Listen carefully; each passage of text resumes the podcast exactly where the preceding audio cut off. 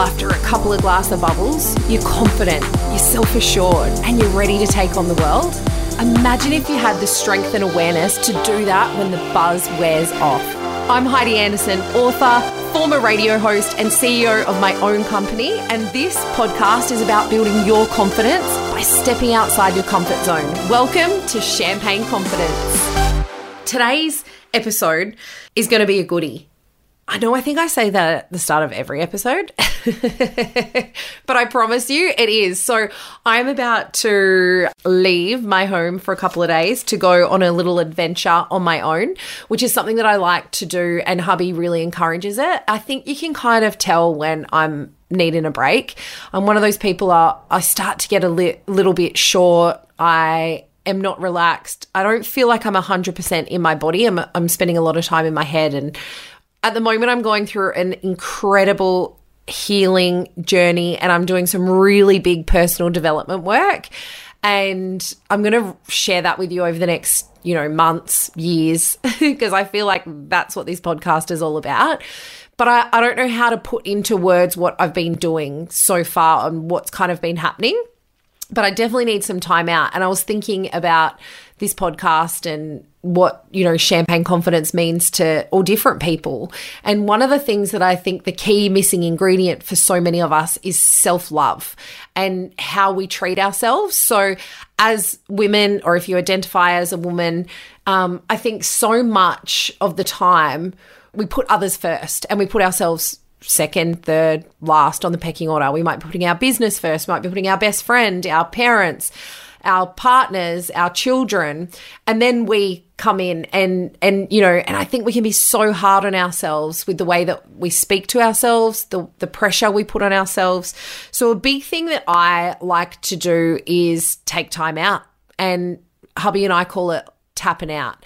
I'm going to do a whole podcast episode on this when I'm actually away and I'll talk to you about, you know, some of the things that come up for me, some of the things that I do. But I, I wanted to share with you what I felt self love is. So, self love for me is getting up every single day and looking in the mirror and accepting myself for exactly where I am. Now, as I've said to you on this podcast, I am no expert. I am sharing with you what has worked for me in my self love journey. And so, like I said, I'm about to go away for a couple of days and just really tap out. And uh, if you can do this, I highly suggest it. But I was I was reading one of my friend Alira Potter's books. It's called Wild and Witchy: A Guide to Self-Love, Manifestation and Spiritual Sassiness. I'm so getting her on the podcast by the way. She's an absolute legend we actually met on Instagram. We've never met in person in IRL in real life.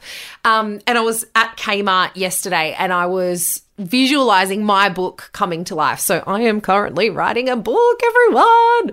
Ah, so exciting. And so I was visualizing my book coming to life and I was picturing it on, you know, the Kmart shelves and I saw my friend Alira's book and I thought, oh, I've got to buy this book. I've been meaning to buy it for ages.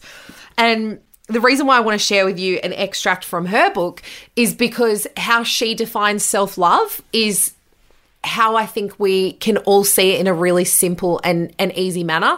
Now, the thing is, I have to say, self love is really tricky, especially when we've been conditioned by society to be unhappy with ourselves and to not accept ourselves, to always look for fixes in diets, to always look for fixes in, you know, plastic surgery. If if if you're at a point where you want to have those things because you're doing it out of self-love, then I am all for it. But if you're doing it because someone is telling you that you need to change because you shouldn't look like that, and you shouldn't be that way because that's disgusting, then that's when, when I don't believe in that stuff. So, what I want to share with you from her book, Wild and Witchy, is just a short extract on what is self love. So, in the words of Alira Potter, and like I said, I'm so getting her on the podcast.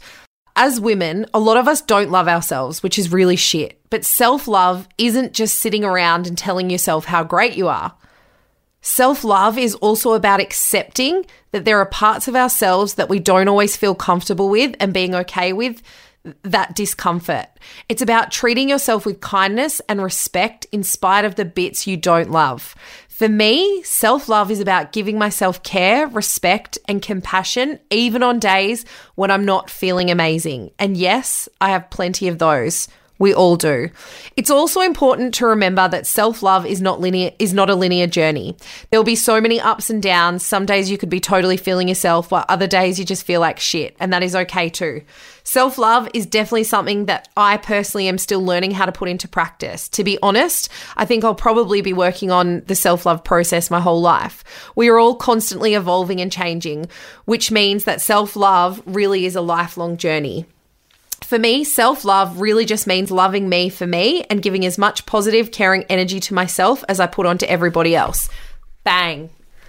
That is exactly what self love is. So if you've been wondering how you can treat yourself better, I think the very first step that we can all do is just seeing ourselves for where we are today. Seeing ourselves looking in the mirror and knowing that there's things about you that make you uncomfortable that you want to change, but accepting them anyway. You know, and I remember my mum saying to me when I'd look at photos, because I used to, I used to sit there and agonize over photos of whether I'd lost weight, put on weight. I would measure myself, you know, 20 times a day in the mirror and I would constantly be beating myself up by the what I've eaten, what I hadn't eaten, how much exercise, etc what I looked like. Oh, we shouldn't put that po- photo up. Nope, delete that. That's disgusting, etc. That was kind of how my brain used to work. And I remember my mum saying, just get over it.